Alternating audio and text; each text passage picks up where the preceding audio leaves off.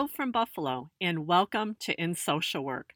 This is Luann Back, and I'll be your host for this episode. In this podcast, Dr. Millan AbiNader examines how the media portrays sexual violence. Specifically, she discusses how mainstream media conversations pertaining to sexual violence have changed over time, including how the nominee and the accuser have been characterized. Dr. AbiNader holds a PhD from Boston University and is a postdoctoral scholar with Arizona State University. She has worked to prevent and intervene in sexual violence, domestic violence, and commercial sexual exploitation. Dr. AbiNader was interviewed by Nicole Capozzello, a PhD student here at the UB School of Social Work. Hi, my name is Nicole Capozzello, and today I'm speaking with Dr. Millan AbiNader. Welcome to the program, Millan. Thank you so much for having me. So to start off, I would love to know how you became interested in this particular topic. Great. So I was an advocate before I came back to academia. So I worked with survivors of sexual violence domestic violence, so intimate partner and family violence, and then also commercial sexual exploitation. And so the continuum of gender based violence, of intimate violence, is what my research focuses on, and it's rooted in my practice experience. And then as a macro social worker, I'm very interested in the systems and structures that affect people's ability to heal or perpetrators' ability to change. Cultural norms being one of those things that can be operationalized in our media, in headlines, which is what we looked at here on the study we're talking about today and then for this particular study, my niece was actually born the day after the accusation against Kavanaugh became public. And so I was visiting her a few days later and holding her and just thinking, as we often do when we're around children, have we done enough? Have we done enough to change the world that we grew up in that it's going to be better for them? And I realized while I was holding her that this was something I could measure because the accusation of sexual violence against a nominee for the Supreme Court had, of course, happened before in 1991 with Anita Hill's accusation of Justice Thomas, and that we could actually compare empirically how the media treated these two examples. And so it started with that idea, literally holding my three year old niece, hoping that we had made the world a better place for her, and deciding to measure whether or not we had. And so I came back to school. I was still a PhD student and was looking for someone to do this work with me. I talked to a couple of my colleagues that did violence work and they were not available. And I was telling my PhD cohort mates that I had this idea and I needed help. And two of them said, Well, we'll help you. So Dr. Maggie Thomas, who is a policy expert, joined me on the study, as well as Dr. Kelsey Carolan, who's an expert in qualitative research and studies disability and work. So it was really wonderful projects that we all collaborated on writing the papers while we were students. And was this different from previous projects you've done? Had you ever done kind of like a media analysis like this? I haven't done a media analysis quite like this. I had done things kind of as student class paperwork before, but not in this very intentional empirical way or to this degree, I guess. But my PhD work and my postdoc work, I'm a postdoctoral scholar at Arizona State University, has primarily focused on homicide, intimate partner homicide, and mm-hmm. looking at other community factors. So I look at community level poverty, the relative standing of men to women in communities, rurality, urbanicity as factors that influence violence. So I'm always thinking about and engaged in the community level factors that affect individuals' experiences of violence. Yeah, and as you mentioned, how that can lead to healing and like the greater societal issues they're connected to. Exactly. With this project, what questions did you hope to address? So we had two primary questions for this study, which is when a Supreme Court nominee is accused of sexual violence, have the ways the mainstream media discussed the violence in newspaper headlines changed? And then also has how the accuser and the nominee are characterized changed. So we were looking at shifts in language around sexual violence itself, the person accused of perpetrating sexual violence, and the person who is seen as a victim of sexual violence. So has how the media characterized that shifted. And we did this by looking at newspaper headlines in 1991 and in 2018 between the date of the public accusation and the day after the confirmation of the judge. We decided to do newspaper headlines because it was the major source of news in 1991 we wanted to compare apples to apples. So we were looking at headlines across the two times. We looked at headlines from across the United States in major newspapers based on the highest amount of circulation at the time. So we looked at eight different newspapers to collect headlines. So before we dive more into the study, I would really like it if you could just define sexual violence for everyone so we know what we're talking about. Of course. So that's a great question. Sexual violence is a continuum of behaviors related to physical intimacy. It may involve contact or it may not. So, an example of contact sexual violence would be things like sexual assault, rape. That was the accusation that was made in 2018, a multiple perpetrator sexual assault. But it may also not involve physical contact, but be suggestive of physical intimacy. So that includes things like voyeurism, flashing suggestive language, and sexual harassment, which can also be physical. The 1991 accusation was a non contact sexual harassment claim. And so sexual harassment specifically is a legal term. It only legally counts, I hate using that word, but counts if it's in the workplace or in schools. And there are two types of sexual harassment. One is hostile work environment, which is the idea that there is a environment of sexually charged behaviors that is uncomfortable, unwanted, harmful towards the person. So someone repeatedly asking someone else out at work, someone showing pornography at work, things like this. And the other form of sexual harassment is quid pro quo, which is the more stereotyped idea of sexual harassment, which is I'll give you a promotion if you give me some sexual behavior or you go out with me. So we were seeing the sexual harassment in 1991. One in four women in America experienced sexual harassment in the workplace, estimated that 14% of men in America experienced sexual harassment in the workplace. And then in 2018, again, we had the contact sexual violence, which we estimate using national data that 43%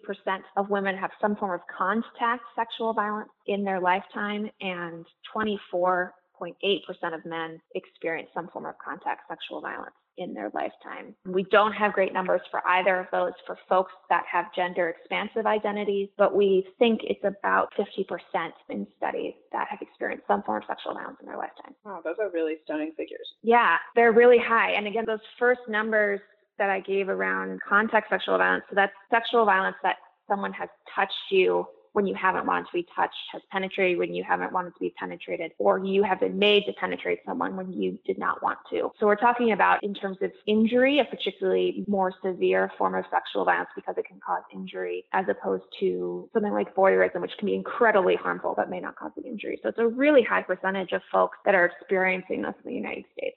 So, looking at the two different questions that you asked for this study, what did you find has changed between 1991 and 2018? So, one of the major things that changed around language, so when we were looking at the different ways sexual violence was described, we found four buckets. The first was minimization. So sexual violence was talked in a way that minimized it or normalized it. So instead of, you'd say things like, he asked for dates, he's not asking for dates, he's sexual harassment. He's pursuing her without her consent and without listening to her saying no. So that's sort of minimization. We then saw a second bucket, which we called stand in violence, which is when they used words like there's an accusation or there's a claim, but they didn't actually say what type of harm it was. It wasn't clear if it even was harm. It was just like this thing happened. So we had no idea whether the thing was harmful or not. The third bucket was named violence. And so that was when they actually used a term that names the harm. And so some of it was generic. It would say something like attack and some of it was accurate. We had one headline in 2018 that said gang rape, and we had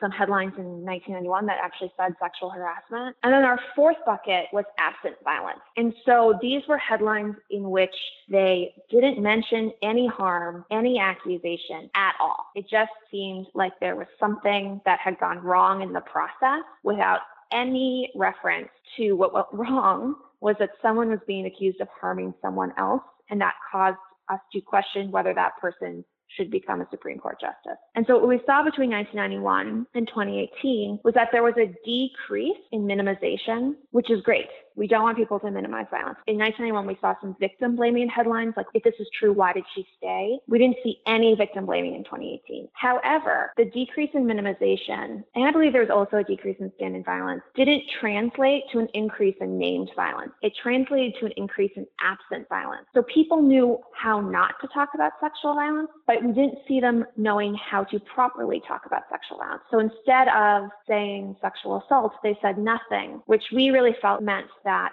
Again, like we've taught people what they should not say, but we haven't taught them what they should say. And so instead they say nothing. So that was one of the major changes with language. I think an example you brought up in there was you saw a major decrease in victim blaming. Like you're saying, you didn't actually see any more appropriate language or specific language fill that void. Correct. And another thing that happened around the language in 2018 is even when we saw named violence, it was often generic terms like assault. The one we saw a lot in 2018 was sexual misconduct. Sexual misconduct like sexual violence is this continuum of behaviors. It was really came from talking about sexual assault on college campuses, but it's this catch-all term and it's not specific and it doesn't actually tell you this person was being accused of a crime. It just kind of says they did something sexually that may have been inappropriate which is really different than saying he's being accused of a multiple perpetrator sexual assault or gang rape. That's very different than saying sexual misconduct or attack. So even in 2018, when they did name it, it lacked specificity and accuracy. So during the course of the study, what did you learn that surprised you? What we learned about what changed from 1991 to 2018 and how we characterized the nominees and the accusers was that in 1991,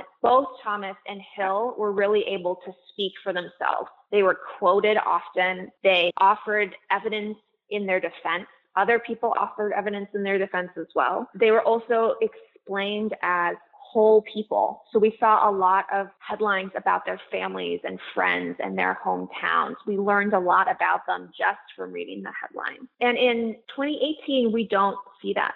We don't see either Kavanaugh or Ford being described in their greater context. We see very, very few headlines about their families, about where they come from. And we see much more about politicking. So moving these two people through the process of politics for political gain. So we saw things like attacking accuser, GOP adopts Trump strategy, right? It's not a headline that tells us anything about Ford. And it doesn't tell us anything about Kavanaugh either. Neither of them were quoted very often. Kavanaugh wasn't quoted at all in any of the headlines. Ford, I think, had three headlines out of, I think, our N for 2018 249, where she's quoted. So they really weren't speaking for themselves. We weren't seeing the complexity of who they were as people. And we saw much, much more reference to politicking and politics and partisan division in 2018 rather than who these people were and their engagement in trying to find the truth and name the truth. And then speaking of truth, in 1991, we saw, like I said, a lot of people, including the nominee and including Thomas and Hill, offering evidence about why one side was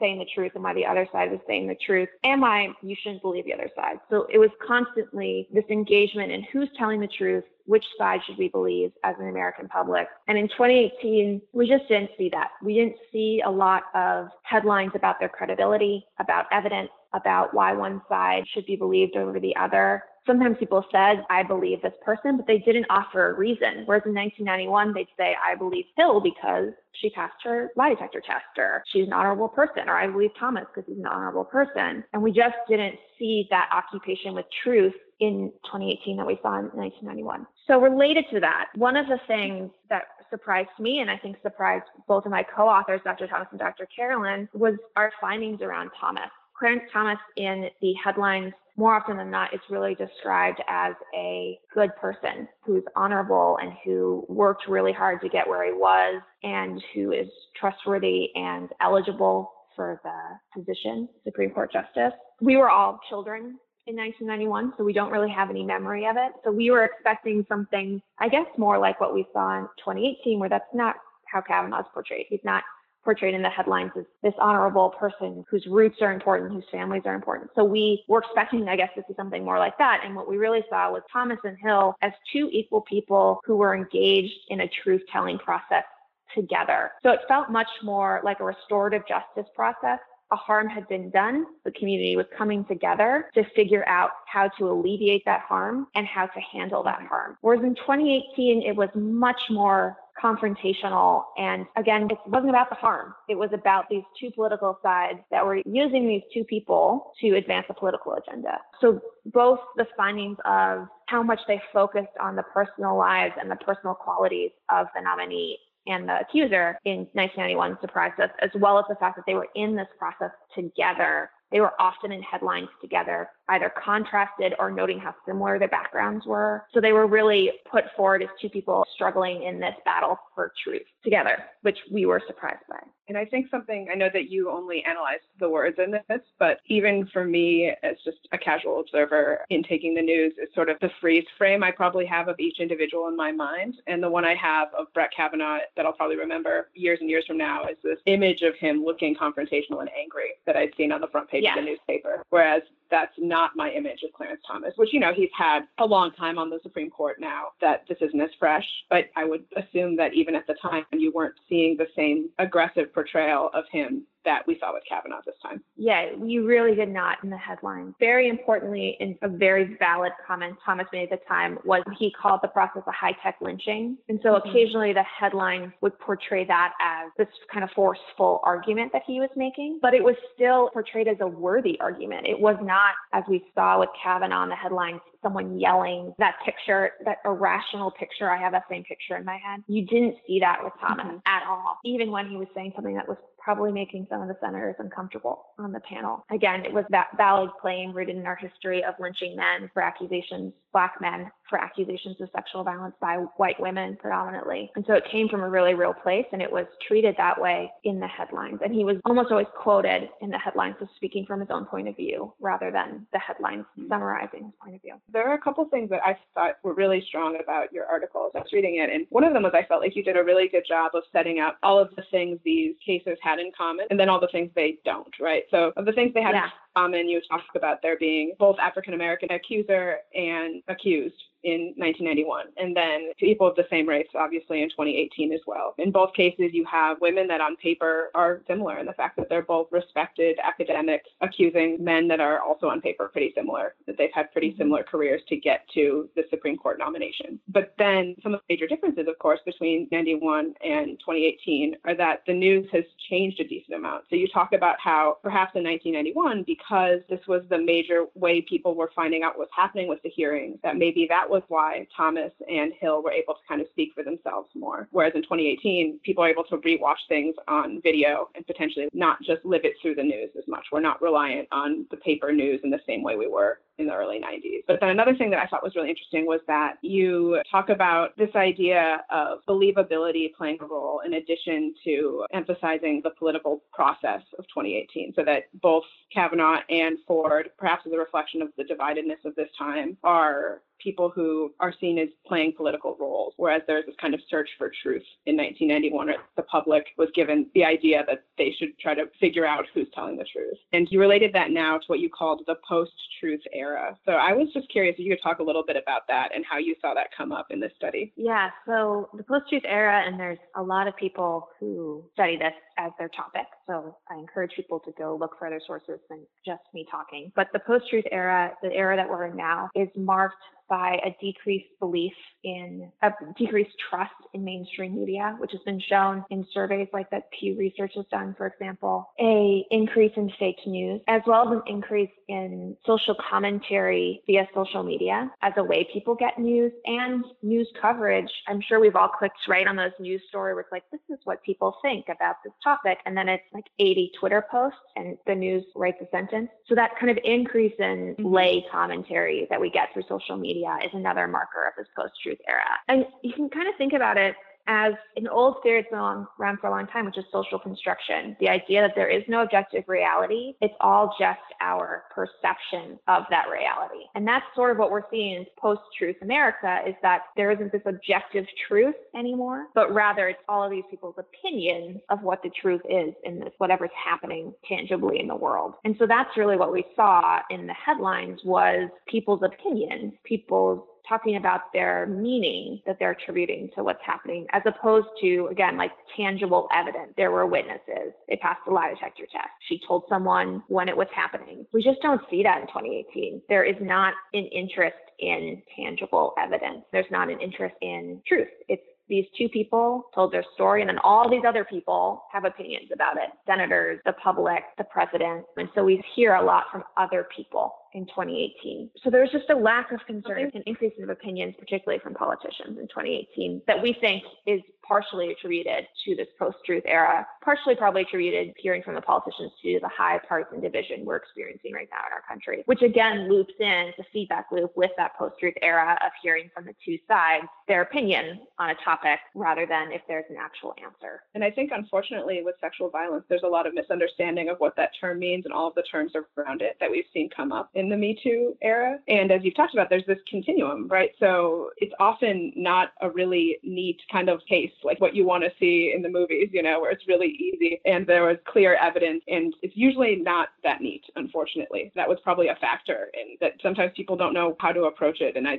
think the media isn't helping that, as you're saying. I think that's very true. And sexual violence crimes are one of the hardest crimes to prosecute and to make arrests for because there often is not physical evidence. There's often not a witness. More often than not, the people have some form of relationship, regardless of the gender of the person being sexually assaulted, the age of that person, where they are in the country. More often than not, people are sexually assaulted by someone they know, whether it's an acquaintance, an intimate partner, a family member, a friend, someone in power like a teacher or an officer. It's actually true all over the world. So it's a very, very hard crime to prove, which is one of the things that was interesting in 1991 was it wasn't necessarily about proving a crime. Again, it was about this conversation around the harm we do to one another and how we as communities should recognize that harm and react to that harm. We have post-truth era and then we already are talking about a subject that so often boils down to he said, she said. That became a classic term because that's usually the evidence is one person's story versus another person's story. What do you find the key takeaway of the study to be? And then also, what implications are there for addressing sexual violence today?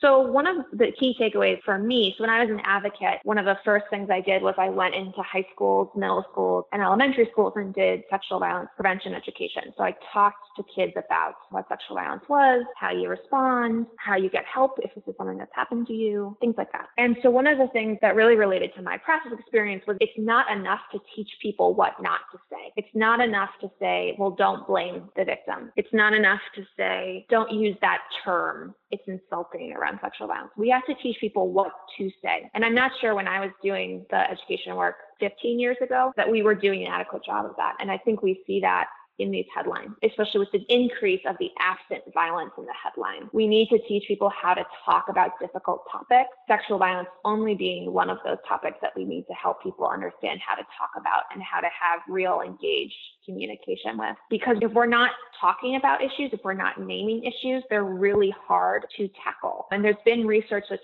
shown that when people hold victim blaming myths or believe myths about sexual assault, like if you're drunk, you can consent to sexual assault, or if you're high, things like that. They were sexually assaulted because of what they were wearing, these myths that some of us grew up with. If people believe those myths, they are less likely to identify a sexual assault that happens to them as a sexual assault. So if we don't use correct terminology in appropriate ways, we don't teach people how to talk about these difficult issues, they can't address them in themselves, and they certainly can't address them in society. So that's, I think, something really important is that we teach people how to talk about sexual assault, not only not how to talk about sexual assault. In 1991, yes, they didn't talk about absent violence as often, but they had minimization, they had victim blaming, they didn't name the sexual violence as often as they did in 2018. And even though there was a sexual violence accusation against the nominee, the Senate has no policy on how to handle that. And we saw that in 2018. The same situation came around again. A Supreme Court nominee was accused of sexual violence, and there was no policy in place,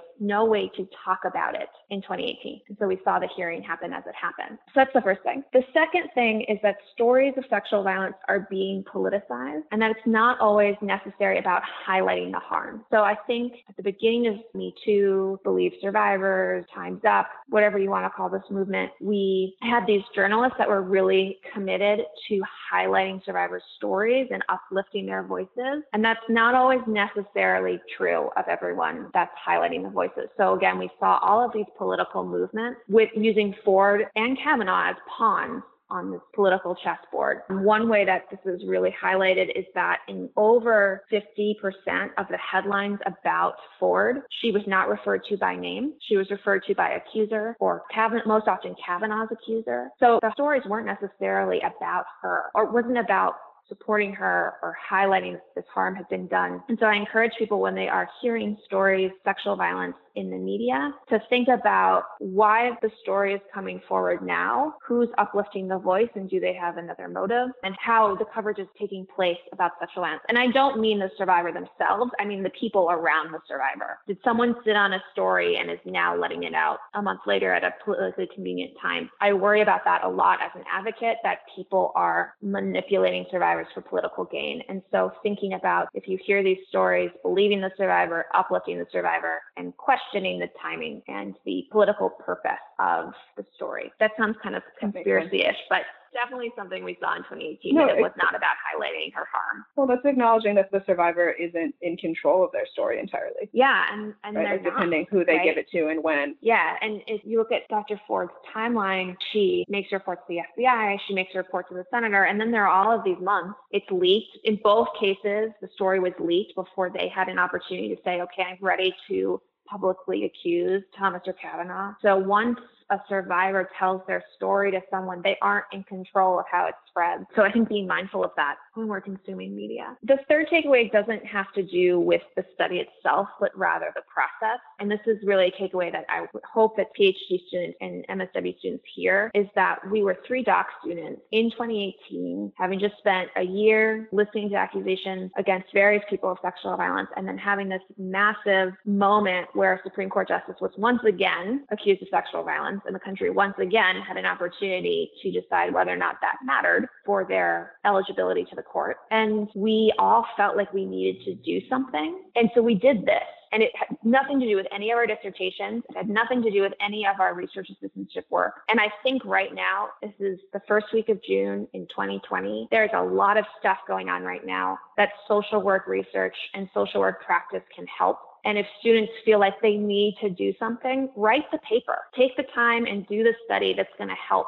find some friends to do it with you, even if they're not an expert in it or you're not an expert in it. If you're an MSW student and you want to do some work related to what's going on, do it. I think as students, we often feel like we can't especially doc students, we can't control what we write. Like we're locked into our dissertation and we're locked into RA work. But I really encourage students to do the work that lights them up, even if it's a side project and it takes longer than it would if you were doing it full time. How has this changed how you pay attention to headlines or consume the news? I think it's given me more language to talk about the headlines. But headlines are something I've always been very aware of. I spend most of my time studying intimate partner violence and intimate partner homicide. So I've long had rants about headlines that say things like, it was a mercy killing or a lover's quarrel, which we're still somehow seeing in 2020 all the time. When no, it was intimate partner violence. It was one person deciding to kill another person, typically in the context of many years of harm towards that person. So headlines are something I've always been pretty critical about. But I think the other thing that this has encouraged me and showed me is paying more attention to the various ways people get their news and looking outside of the mainstream media and how people cover things. So looking at headlines, you know, thinking about headlines broadly. So what's BuzzFeed saying? What's Twitter saying? What's the headline in the HuffPost and in Slate? Not just what's the headline in the New York Times or the headline in the LA Times or wherever you are, the big newspaper. You talked about how in your personal work you've talked to people about changing language on an individual level. So telling them not only what not to say, but what to say instead. How do you think that that can translate to the systemic level, whether that's the media or our political system? And I guess if you could speak to the media, what would you want them to do, or how would you want that to be changed and see that reflected on this larger level? I'd like people to use accurate terms. I think that that's such a simple change and would make a huge difference. So say the hard word, say rape, say sexual assault, say police violence, say the terms that make people uncomfortable. They're the correct terms. They're the accurate terms. Again, if we don't call things what they are, everything else that comes after it, policies we make after it, understanding what kind of problem it is in the first place, basic policy framing. We don't name things accurately. It's very, very hard to do anything else. So I would really like to see accurate terminology. And even if it means when in sexual violence cases that you're putting alleged in front of it because it hasn't been proven yet, that's their prerogative as journalists. So I think that's fine, but using the actual term, just imagine what the news coverage would have been like of the 2018 situation, if every single time they talked about the accusation, they actually said multiple perpetrator sexual assault or gang rape, people would have been made uncomfortable. And from that uncomfortable place, that requires a reaction from people. Whereas when you just say mm-hmm. sexual misconduct or an accusation, you can ignore what's really happening. But accurate, specific language, you have to face what's in front of you. So I think that's for everything the first step, whether it's in policymaking, in media, in our own personal conversations with family or social media, is using accurate language and not trying to cover it up.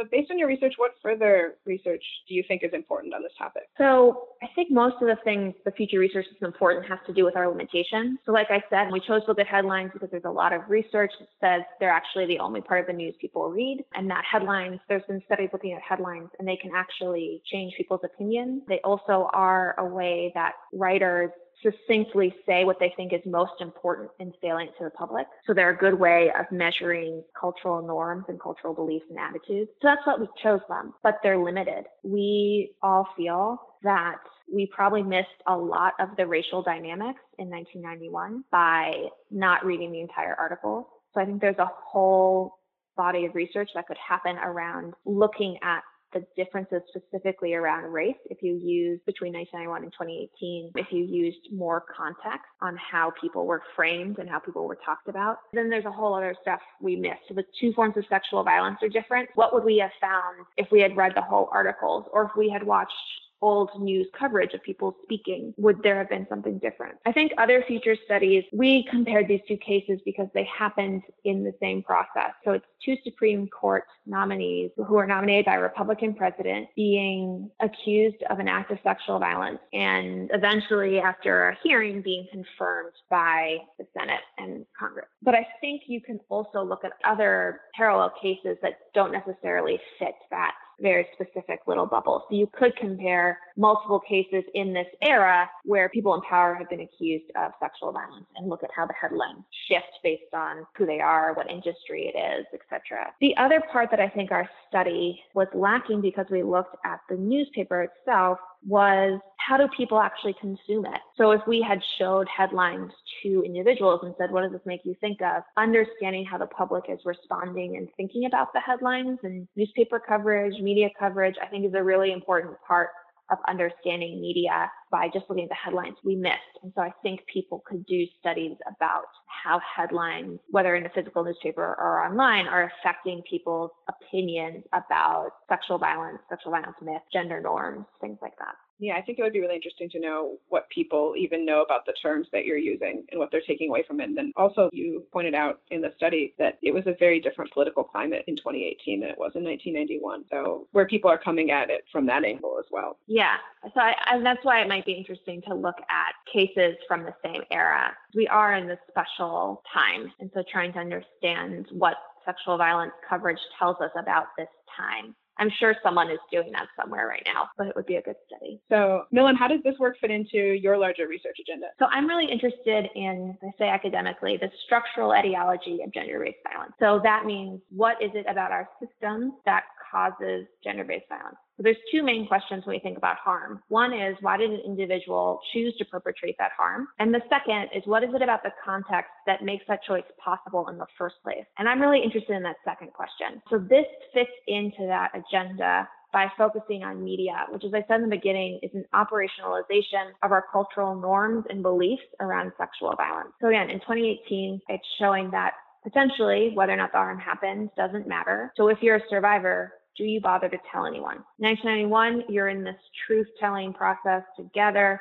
trying to figure out what happened. He still becomes a Supreme Court justice. Do you tell anyone? Because she engaged in this heart wrenching process and nothing changed. So understanding how we frame and talk about sexual violence, how we're treated in the media affects those individual choices. So that's how the system is. It's looking at that macro level factors that affect individual experience. So finally, are there any resources that you'd like to recommend where listeners can find out more information either about your study, these two cases, sexual violence resources in general from your career as both an advocate and now as an academic? Yeah. So our study that we've been talking about today was published in the Journal of Interpersonal Violence. We are working on another paper from this data set looking more at the social construction of everyone involved, so including the politicians and the president. So that will come out. Keep an eye out for it if it's interesting to you. And then as an advocate, the resources I want to talk about are supporting survivors of sexual violence and their family members. So if someone you know or yourself has experienced sexual violence, there are resources all over the country to help you. I'm going to talk about some national resources. The first one is called RAINN with two N's, Rape, Abuse, Incest